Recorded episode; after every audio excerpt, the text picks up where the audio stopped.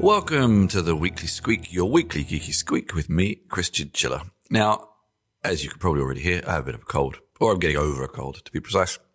So you'll have to put up with uh, that sound in my voice. But anyway, I have an interesting show. I've got my links for you. And then I have an interview with Martin Mao of Chronosphere, ex Uber and other companies about their new, um, I guess, a big data streaming analytics platform built on the open source project M3. But that's coming up later. Let's start with my favorite links for the week. Beginning with an article from John Fingas on Engadget, always my favorite segment of the show. In fact, maybe I should actually just make a segment because uh, it seems to be a topic that I bring up quite a lot. Old technology. It is a couple of days ago. It was the 25th anniversary of PlayStation, the original PlayStation. Obviously, PlayStation still exists, but this is the original one. That's actually also quite amazing if you think I don't really keep up with consoles very much, but I guess they're still up to PlayStation 4. Maybe 5 is coming soon. That's five models in 25 years, one every five years, which is pretty um, slow pace of release, actually, which is also kind of interesting in its own right. But anyway, I digress. This is a post dissecting the original PlayStation. I acquired one at one point, actually. Um, and I guess the first thing that strikes you in the photo is how big it all is. You know, there's a lot of surface mount technology in devices these days. It's got a CD drive, which you I don't think you have anymore in modern consoles. Again, I'm not so sure. It's got huge resistors and capacitors and just a lot of space. I mean, I don't know if you would want to service a PlayStation, but I guess you could. And that's something that's harder to do these days with, with any modern device, really. Um, so yeah, if you remember the PlayStation, I do. It was pretty amazing and groundbreaking at the time. And now I could probably emulate it on my iPhone quite easily, I guess. Well, I don't have an iPhone, but you know what I mean. Um, and it'll look a lot better. But it was groundbreaking at the time and uh, yeah, have a little trip down memory lane and have a look inside, literally, the PlayStation, if you so desire. Next, an article on Gen from uh, Medium by Maya Kosoff. This is the story of Big Calculator, how Texas Instruments monopolized math class, or maths class, however you prefer to say that. I found this interesting. Uh, I guess when I read this, I, I, thought this was going to be historical uh, and it would fit into my historical corner. But no, Texas Instruments graphing calculators is, I, I, think, I think I had one when I studied maths. I can't quite remember. I actually stopped studying maths fairly early on, so I don't entirely remember if I had one or not. Um, or maybe my dad had one. Uh, but that was quite some time ago. I guess I just assumed that things like graphing calculators had been replaced by apps. And yes, actually they have. But of course, if you allow children to use phones and tablets, then there's all sorts of other distractions. So calculators, graphing calculators are still mostly preferred um, in, in many schools, especially in America, I guess, where this article is based. I don't know about the rest of the world. But despite them being pretty old technology, they haven't really changed very much in quite some time. In definitely the lifespan of some of the children that are using them. They're very expensive. Uh, and if you lose one, you have to get a new one. And in certain schools in certain regions, kids just can't afford them. So the schools, or quite often, which is even crazier, the teachers have to buy them for their students. So they can do the work. I mean, we're talking about very complicated maths here that you can't do in your head or on a normal calculator. Obviously, you could on a computer, but then, uh, yeah, I don't know. I, I, feel like there's better solutions to this than than uh, having a one-use, very expensive uh, device and maybe uh, locked down devices, uh, Chromebooks or something like that, that you could just restrict access to, I feel like is a better option. But sometimes inertia and lethargy just take hold in these sorts of situations. But if you're fascinated to hear how, you know, a 20 something year old device is still, uh, uh, a common requirement. Well, I mean, of course, there's pencils and pens and things like that. But anyway, a, a technology device. Well, that's also pens and pencils. Anyway, I digress. I think you get my point, even if I'm not making it very well. Uh, if you're fascinated to hear how such an old and unchanging device is still being used by children today, and possibly many of you who are parents also used it, then uh, read on. It's fairly long. Uh, be, it's amazing to think that it's possible to write so much about the Texas Instruments calculator, but it is, and it's quite interesting. So enjoy. Now, this is not a new post; it's another Medium post from Woot. I'm guessing he's Dutch. um, about switching from macOS to Linux, and there's many posts like this. But I bring it up because I have been experimenting with this again. One of the people I work for, I discovered I was entitled to a work laptop, so I thought here's a good opportunity to try Linux again. After hearing so many people say to me, "Oh, Linux just works now. Desktop Linux is much better than it used to be. You could do video editing. Many of the things that are on my checklist of necessities to switch from macOS that always held me back on Linux. People said, oh, it's better now. It's better. And after reading a couple of articles like this, it's become the kind of new cool thing to do. Switch from macOS to Linux for certain sections of the computer using population. I thought I'd give it another try. I'm not going to go into very much detail here because I've actually written quite a long article, which I will publish on DZone very soon. I have a few extra things to add to it from the past couple of days, um, which will detail my experiences shall we say, I'll give you a little hint that it wasn't all smooth sailing. But um, yeah, I, I, think I'm going to leave it there. Maybe I'll save a further discussion for next week. But if you want to do some preliminary reading around the subject, then have a read of this post. And he has a couple of follow up posts as well. I especially found the section on alternative software quite useful. Although interestingly, um, a lot of the software is not necessarily fully open source, which I found interesting. The concept of having proprietary software in Linux has always been a strange one to me. Um, it's fine, but it, it, feels like the section of people who would want to use that would be small. Uh, would it make it worth it? But anyway, that's for a bigger discussion. But yeah, have a read of this, and then I'll be back with my take next week or in the next couple of weeks, and you can hear about my experiences directly on the subject of change and switching platforms. Tim Berners-Lee is, is back. He never really went away, but he's back with a new campaign. His uh, global plan to save the web. This was his contract for the web. It's actually been announced over the past few weeks where he's trying to encourage digital players to turn the web back to, I guess, what he always wanted it to be. Although, interestingly, a little bit of history here that not many people are necessarily aware of. I recently just finished reading The Innovators by Walter Isaacson, a very good book, actually. I really enjoyed it. I kind of could stop reading it. And in the section that covers Tim Berners-Lee and the World Wide Web, Tim Berners-Lee was actually generally in favor of keeping the web fairly restrictive to academics. So, so it's interesting that he now, uh, uh, people change, it's fine he now kind of flies this flag for openness when actually it wasn't necessarily what he intended. And the browser manufacturers from the time, like Mosaic, uh, for example, were actually the people who pushed him and the World Wide Web into being more open.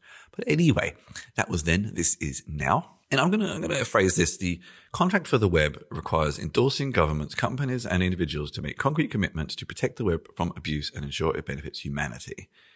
This is all very noble, but what does it mean? And some of the people who have signed up for it are some of the companies that you could accuse of breaking it in the first place. So I'm not 100% sure um, what this is all really going to mean.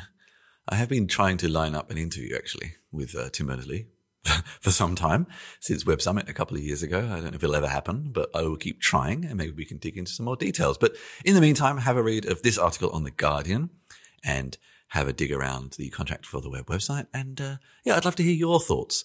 What is it? Is it is it binding? Is it just uh, grandiose, grandiose statements? What do you think? You can let me know at chrischinchilla.com slash contact. And another article on redesigning, redesigning things that have not changed in a long time. This is from CNN, from Jacopo Prisco, and it covers, uh, yeah, redesigning air conditioners. Air conditioners have not changed in a very long time if the world is going to get hotter, we might need them, but ironically, they are often the cause of a lot of climate change. There's actually a statistic here. Let me just find it. 10%, which is fairly high. It's not the highest, but it's fairly high. And if you consider that not all the world really uses air conditioning, then that starts to, to show it would probably be a lot higher in certain countries. So how do we make it more efficient if we're going to need it? Now, recently, there is a new coalition from the Indian government, a place that definitely needs it, and the Rocky Mountains Institute. Rocky Mountains does not sound like a place that needs air conditioning, but still. They are offering a 1 million competition to improve air conditioning, and this article details some of the projects. And I am super fascinated to see how this goes. I have often looked at air conditioning and think, thought, yeah, how can we make this better? we all know it's terrible for the environment and very expensive. Um, and it blows grids. When we lived in, in Melbourne in summer, often peak summer when there's lots of air conditioning, you have brownout. The power would go out all the time. So it's actually a big problem in many, many ways. So I look forward to seeing the results of this. Um, and uh, maybe in the near future, even sort of speaking to some of the people behind some of the projects and seeing what they've come up with and, and how long it will take for them to become commercially viable and on the streets in our houses and keeping us cool whilst the world is hot, but not heating the world up even more. And finally, very sad, little Bub, the little kitty with the sticky out tongue that made everybody very happy, has died. It's only eight, but I think she had health issues, so I guess that explains a lot. Very sad. Internet memes everywhere cried out. Uh, and the interesting thing here is a lot of the famous meme cats are all dead now. Keyboard Cat is dead. Um, Grumpy Cat, I think, is dead. Little Bub is dead. They're about the only internet cats I really know, I think. but anyway, they're all gone. So who will replace them? Um, we will see. Maybe it could be our cat. Could be onto a fortune there. Anyway, spare a thought for little Bub and his little face. Her little face, sorry. Doesn't sound like a female name, does it? But anyway, um, so shed a tear, stick out your tongue for one minute silence.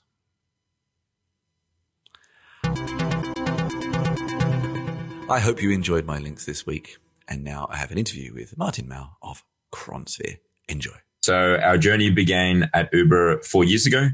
Uh, and what we realized at Uber as we were going through the migration in adopting Kubernetes and a cloud native architecture, so adopting like microservices and running everything on containers, uh, we realized that none of the tooling that existed there could handle the sheer volume of monitoring data being produced.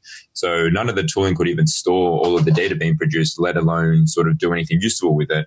Um, and as we were going through this with Uber, we sort of uh, looked around the market, couldn't find anything, and we ended up building our own solution, uh, which we actually built in open source. Uh, and that solution is called M3. Uh, and during our time at Uber, we actually managed to scale M3 up to one of the largest monitoring systems uh, in the world today. And then earlier this year, we have decided to, to leave Uber uh, and build Chronosphere, uh, the company around the open source M3 technology, uh, to sort of bring all the benefits that, that we sort of uh, extracted with M3 and bring that to sort of enterprises all around the world. Hmm. So, I mean, there's a lot of monitoring stacks out there that claim to be able to do the same thing. So what's the problems they have or what's the limits they have? Yeah, it's a great question. So uh, there are definitely a lot of monitoring solutions out there that claim that they are enterprise grade. Uh, but when you look into it, it's, it's generally a few things uh, that, that they fall short at. The first is the scale and the amount of data that they can store. Uh, if you look at a lot of these solutions that are enterprise grade, they store tens of millions of metric time series. Uh, and what we found is, you know, as, as you get more complex technology stacks and as you sort of move to Kubernetes, what ends up happening is you just generate a lot more time series than, than you used to. Uh, and, you know, if you look at something like M3, it can actually store tens of billions of time series. So it's actually not even just an order of magnitude, but it's multiple orders of magnitude more uh, in storage, uh, which is great. Uh, and then the two other things that, that really did differentiate it is um, with a scalable solution that's that's that's that's really nice, but it needs to scale in a cost efficient way. So it can't mm. just scale uh, in, in, a in a linear fashion in terms of cost, but we really made sure that as we scaled up the system in terms of storage, uh, we scaled up the cost sublinearly, so you're not paying as much for the same amount of storage. Uh, and then finally, the the big differentiator for enterprise is reliability. Mm. So if you look at a lot of these other sort of solutions that are out there, they run on a single region in a single cloud provider. Uh, and because of that, they can't really provide um, high levels of reliability. Uh, and that's one thing that sort of um, plagued our system at Uber many years ago. So what we ended up building, uh, especially with Chronosphere, is a solution that runs across multiple regions in multiple cloud providers so that you get the highest level of reliability for your monitoring. Would, would it be fair to say that you're starting to get into maybe the the the levels of technology and infrastructure that many might reserve for their main application more than just just just their their um, monitoring stacks. For sure, for sure. Um, so yeah, I think if you if you look at what we used the underlying technology for and what a lot of companies use it for today, they're monitoring not just all of their infrastructure uh, and, and, their applications, but they actually quickly use the tool to monitor their business as well. Um, so, so the use cases definitely sort of expand uh, across the whole business. Okay. So let's let's get into M3 first and kind of go up go up the layers. Um, mm-hmm I mean, I guess it's open source, so we can go into some detail. Um, sure. What what did you do to to make it so much more uh, optimized for for this large scale use case? Yeah, it's a great question. So when we first designed uh, the first monitoring solution at Uber. Uh, before M3, we sort of used off the shelf uh, open source technology for both our storage uh, and our metric index as well. So we're using technologies like Cassandra and Elasticsearch. Uh, and what we found is that those technologies are just not um, purely tailor made for, for the time series use case, right? Cassandra is a key value store uh, and Elasticsearch uh, is is like a search engine. Um, but what what we ended up doing is beyond a certain level of scale, and when you need a certain level of of performance and cost efficiency, you really need to build everything from scratch. So the first thing we did with M3 was to build a completely new uh, time series database uh, as our underlying storage engine. Uh, and, and that is uh, built um, completely from scratch. It's not built on top of any other sort of existing storage technology. Uh, and then on top of that, we sort of then layer on uh, an, an, ingestion pipeline that's highly reliable uh, and can do things like metric aggregation in a streaming fashion. Uh, and then also a scalable query engine as well, because, you know, storing billions of time series is great. Um, but once you have it stored, you want to be able to query billions of time series. So all of those pieces of technology, we just found that at the scale that we were operating at uh, and, and, the performance that we required, um, nothing out there really solved that solution. So we really had to build everything custom from the ground up for this one particular use case. Mm. And as far as I can tell, you just focus on the ingestion and the storage and kind of hand off the the the other stuff to, to other applications like Prometheus, for example. Uh, yeah, that's that's that's sort of correct. Okay. Um, so so de- definitely, sorry. So so definitely, um, it, it, does the ingestion, the storage, and the query engine for sure. We in the open source solution, mm. we actually don't provide any of the visualizations yeah. Uh, yeah. Or, or, or the alerting or the tooling there.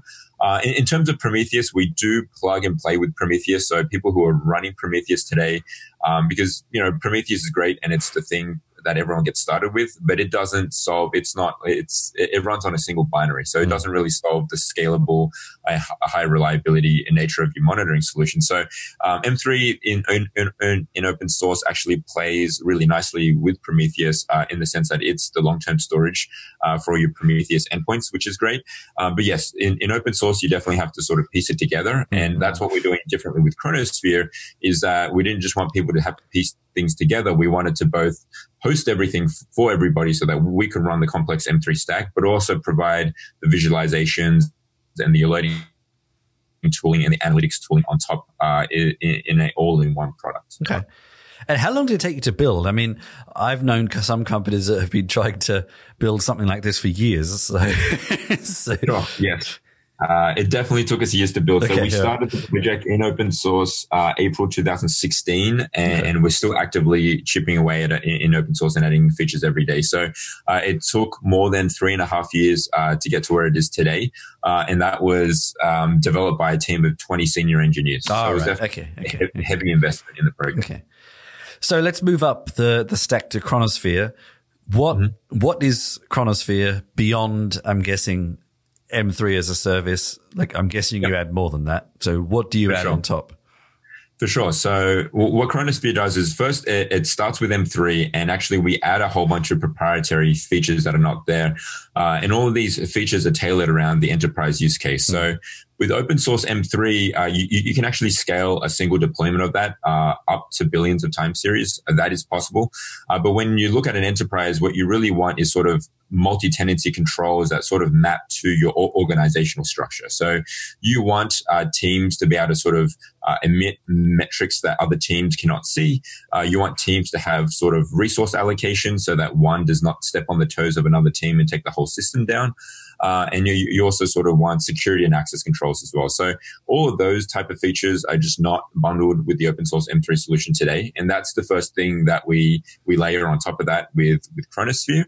Uh, and then the layer above that is what I mentioned earlier with the visualizations, uh, the, the alerting engine, uh, and the analytics tooling. So tooling that let you leverage the amount of data that you're storing now, uh, all of that is also not available in the open source M3 solution. You sort of have to piece that together yourself. Um, so, so that is something we provide. And then finally, we run the whole thing. We, we manage the whole thing. Uh, and, but we run that across multiple cloud providers for you so that, you know, you get the highest level of reliability without having to worry about how how you're going to sort of structure that and, and take care of all of the underlying infrastructure for that. And I mean, when we met Anish very briefly at uh, Velocity, one of your colleagues started to show me a visualization. Uh, yep.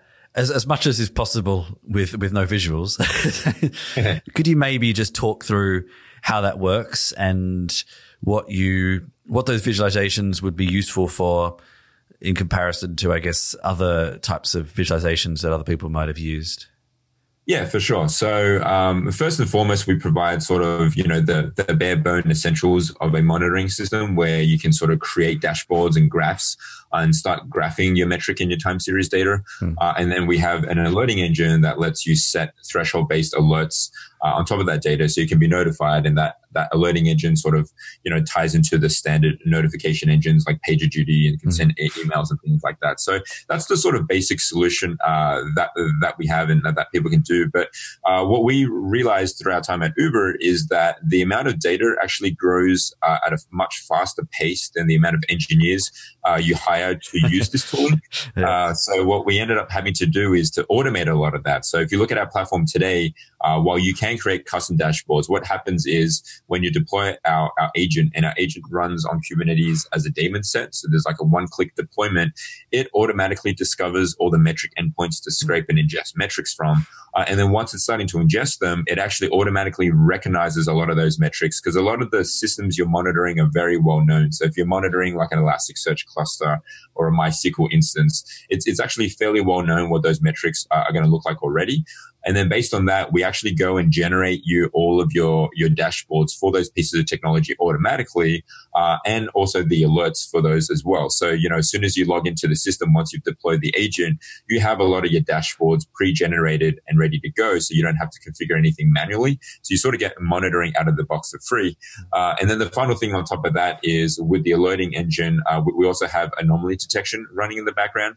Because uh, the thing is, it's actually also, it's not just quite hard to define what what your alert should be, it's actually very hard to define what the threshold should be because that threshold changes over time depending on the load of your system, depending on the time of day, depending on, you know, the time of year. Uh, you know, like for, for Black Friday, for a lot of e-commerce hmm. stores, mm. they get a lot more traffic than they would on a normal day. So, uh, what our anomaly detection sort of system does is automatically generate the alert thresholds for you based on week on week or year on year analysis. So it can sort of predict um, what sort of uh, expected traffic loads are like, and it will set the thresholds accordingly to that. So the whole system is sort of, while it provides the basic um, building blocks so you could do everything custom yourself. Uh, what we really want to do is to automate as much of that as possible and just get you a working experience um, straight out of the box. Hmm.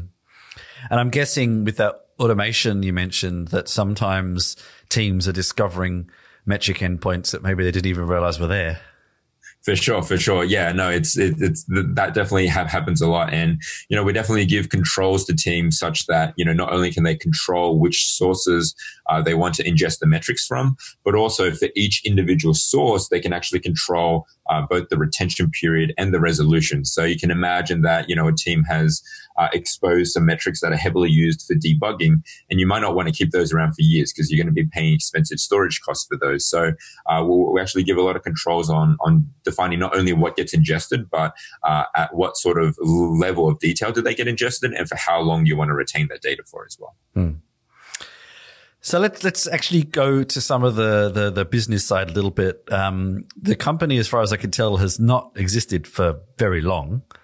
Uh, yes. and yet that, you managed to raise 11 million Series A, which is which is a fair bit for for uh, especially for a tech focused company. Whilst Yep, I, no. I don't, I, I'm not going to ask you like how, uh, because firstly, I, I, it's not really what I talk about, and secondly, you probably don't want to tell me. But I guess to to raise that sort of uh, fund so early, um, I'm guessing. I mean, first, the technology is, is proven. You've you've sort of already used it in a very large, well known company. But mm-hmm. what were some of the use cases that the the funders saw would be very valid for particular businesses, especially that that made them kind of invest such a large sum at such an early stage? Yeah, no, that's a great question. Um, so as you said, uh, you know, we we had a a sort of boosted start where we already built this uh, the core underlying storage engine and, and, and everything in open source, so we could sort of build a business uh, on top of that. So it was much faster for us to sort of uh, get to market with an end to end product uh, than if we had to build the whole thing from scratch. Um, but a lot of the investors, when we started talking, I think they uh, came to the realization um, that this migration to, to Kubernetes and cloud native is well underway for enterprises. And they came to the realization that a lot of the existing tooling out there today uh, isn't really built for this sort of new generation of, of use cases. Uh, and, you know, talking to a lot of the existing customers of these other solutions, um, they hear the pain points and those are the exact pain points that we are sort of trying to tackle, which is, you know, a lot of these solutions are very expensive as you get to large scale, uh, and they're highly unreliable. So those are the sort of exact things that we are aiming towards. And those are the, the sort of design principles that we had when we built M3 uh, from the beginning. So there was definitely a lot of alignment there. Uh, and I feel like the, the size of the funding was also because we are just much closer to getting a product to market. So it wasn't, it was less about building the product and finding the fit. We actually had a large pool of open source users even of our solution out there in the world uh, that wanted a little bit more than what we just had in, in open source. So it was it was um, less of a exploratory phase for us and more of a execution and just getting the product out to market. Um, and, and I think that was the reasoning behind the large round of funding. And and without divulging who you may or may not be speaking to, um, what are some of the the common use cases or business sectors so far that have, have shown interest? Yeah, we've actually, uh, I've, I've actually tried to do the analysis to see if there's a particular uh, sector or segment that that you know um, heavily rely on this, and actually, it, it turns out it's it's it's quite spread uh, across all the sectors. So, um, you know, without going to sort of uh, particular names, we see, you know, companies uh, in, in in the finance sector. We see companies in e-commerce. We see companies uh, in in more traditional um, uh, retail. Uh, we see companies uh, d- definitely he- heavily in the tech sector as well. So it's, it's actually like a monitoring, and, and because what you can use the underlying solution for, which is not just monitoring your infrastructure and your applications. And you know, if you look at a lot of businesses these days, there's definitely a huge portion of technology, and they, you know, that that is a huge part of most enterprises these days. Um, but outside of monitoring that, you can also use the tool to monitor your business, right? So U- Uber was using it to actually monitor all of their products across all of their cities, uh, and, and that would actually go and notify, you know, uh, operations people, not just engineers, but operations people on the ground to let them know when something is wrong with a particular product in a particular city. So I think if you look at those use cases, uh, that can be reapplied across pretty much all all segments of the market, and that's what we're really finding uh, with at least our open source tooling and also our, our paid product as well is that we sort of get co- companies from all walks of life uh, leveraging this technology. Can you dig into a little bit more about what you mean by monitor your business? Do you mean um, from an operations side? Yeah. Or okay, all right, okay. Yeah, yeah, great question. It's it's it's mostly heavily on the operations side. Uh, we we purposely uh, do not because it's still an engineering tool. Yeah. Um, so you know we purposely do not tell well we purposely tell companies to not rely on it for you know strict accounting purposes uh, and whatnot. Although you can definitely use it to get a real time snapshot view of things like that. Um, and, and that was definitely a, a previous use case and a, and a current use case. Um, but we just sort of uh, tell companies to use it as a real time monitoring and a, and a real time signal of things, as opposed to like the the source of truth for their, you know, their, the actual um, revenue or, you know, um, sort of fi- financial based use cases. And I guess across M3 and Chronosphere, bearing in mind Chronosphere is pretty pretty new. What's Mm-hmm. the sort of rough? It's always hard to tell with open source projects, but what would you say the kind of rough installation base is at the moment? Uh, yeah, great question. Um, so installation base, we, we, actually don't have exact numbers on that. We don't have like a phone home feature or anything like that. Mm. Um, but, but I think if you look at, you know, we're, we're gauging based off things like GitHub stars is like more than 2,400 of those. Uh, and I think just based on the sort of community meetings we have, uh, there's definitely, I would say, hundreds of customers or like hundreds of, of sorry, not hundreds of customers, hundreds of open source uh, users out there uh, of the technology. But I think if you look at something like M3, um, it's going to be less pervasive than something like Prometheus because it's not the tool that you start off with, right? It's the tool that you need once you get beyond a certain level of scale. And I think, you know, in, in that particular um, segment of the market, uh, there's definitely a lot higher pervasive use uh, than across the, the broader sort of SMB um, market per se. Um, so, you know, so, some stats that we know we have, uh, it's, it's running in production today in like 15 of the Forbes 2000, uh, for example, that we know of. Uh, and then, um, you know, if you go onto the GitHub page and look at some of the the, the, the stargazers, I guess, the people who have started the project, um, you'll see that a lot of the companies that they work at are, are these large uh, en- enterprises for sure.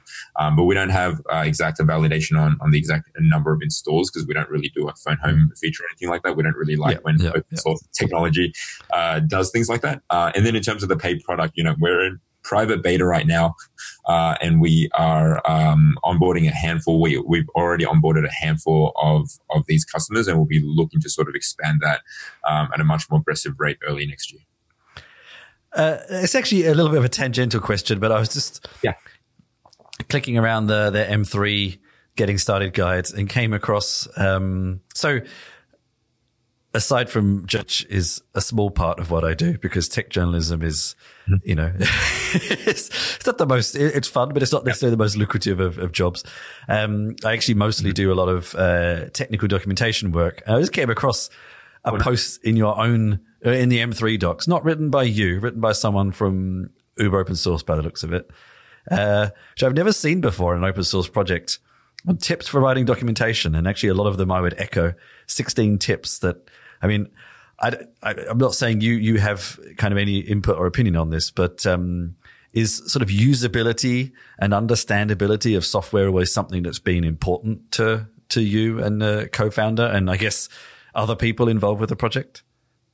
For sure, for sure. And in fact, if you look at the documentation, I mean, we have documentation there, yeah. but we actually uh, don't love it as much. We don't think it is quite a level uh, it definitely needs to get to. Um, so, so I think there's been a couple of reasons for that. While we were inside Uber, we were sort of mostly focused on building the thing uh, and while we had a lot of outside interest, uh, it's been much easier for us to sort of hold community meetings and like talk to companies face to face, just because the the underlying pieces as we were building in the years past were changing so quickly that the documentation would be outdated um, very quickly. So people would go read documentation that's not really reflective of of the state of the world, I guess. Um, but uh, now that we're part of Chronosphere, we definitely want to invest heavily in. You know, our team inside Uber didn't really have a dedicated dev advocate writing documentation or anything mm. like that. So you know, now that we have fifth founded Chronosphere, we've actually just hired our first dev advocates because we definitely want to put a lot more effort uh, into into documentation and, and supporting the community for sure. Good, good to hear. yeah, yeah, sure. yeah. The, the documentation is a bit raw because I think also with with something like this, again, it's not something like Prometheus where you can sort of pick it up and get started. Yeah. There's like large complex distributed systems you're running. So we sort of assume an underlying level of yeah, knowledge. And, yeah. You know, that, that's a whole other conversation around that kind of thing. But yeah.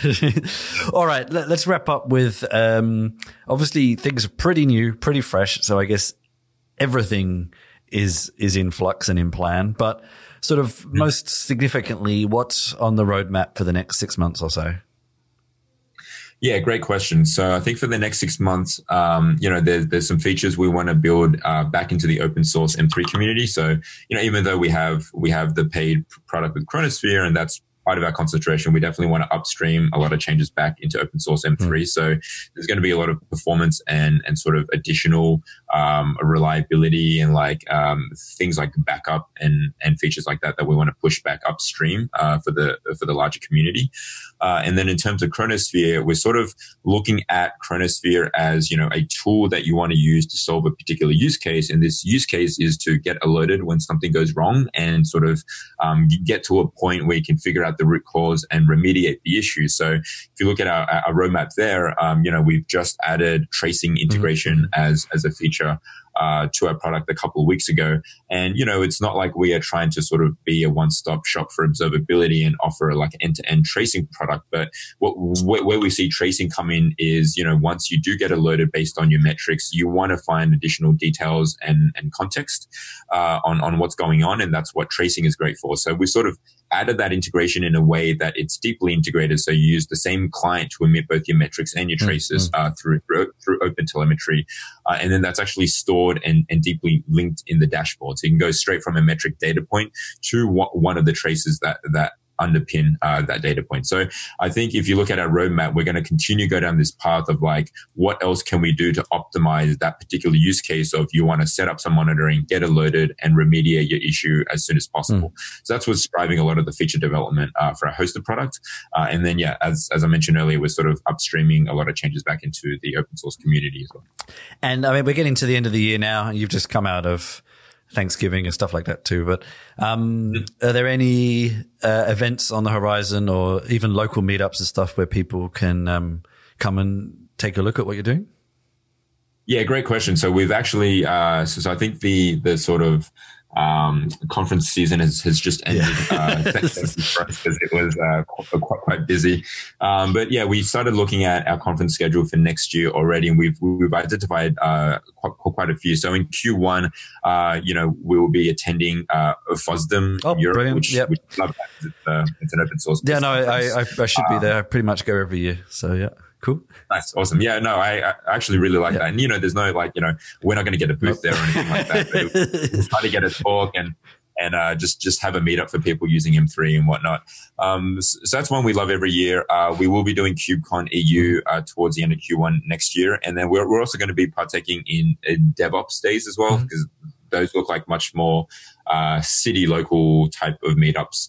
Um, so we'll definitely probably be looking to do the one uh, in New York, which is in Q1, uh, and then also I believe they are in.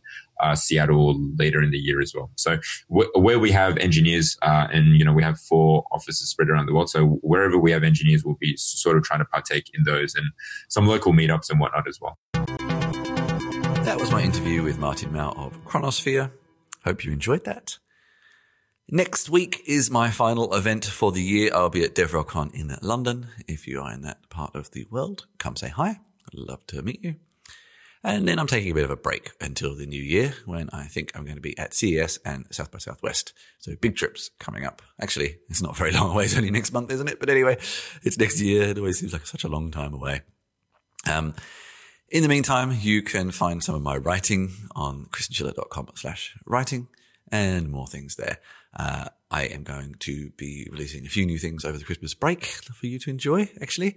I've got some new articles in progress that are nearly done as well. So more there and write ups from the various conferences I have been at the past few weeks, which were data natives. Uh, I actually had some quite interesting stuff there. I need to sort of dilute it all. Dilute it all? No, I need to digest it all and, and summarize it. I'm hoping to actually do an interview with the conference's founder too. I did a workshop on removing bias from artificial intelligence machine learning data sets, which was super fascinating, which I will get into more soon as well.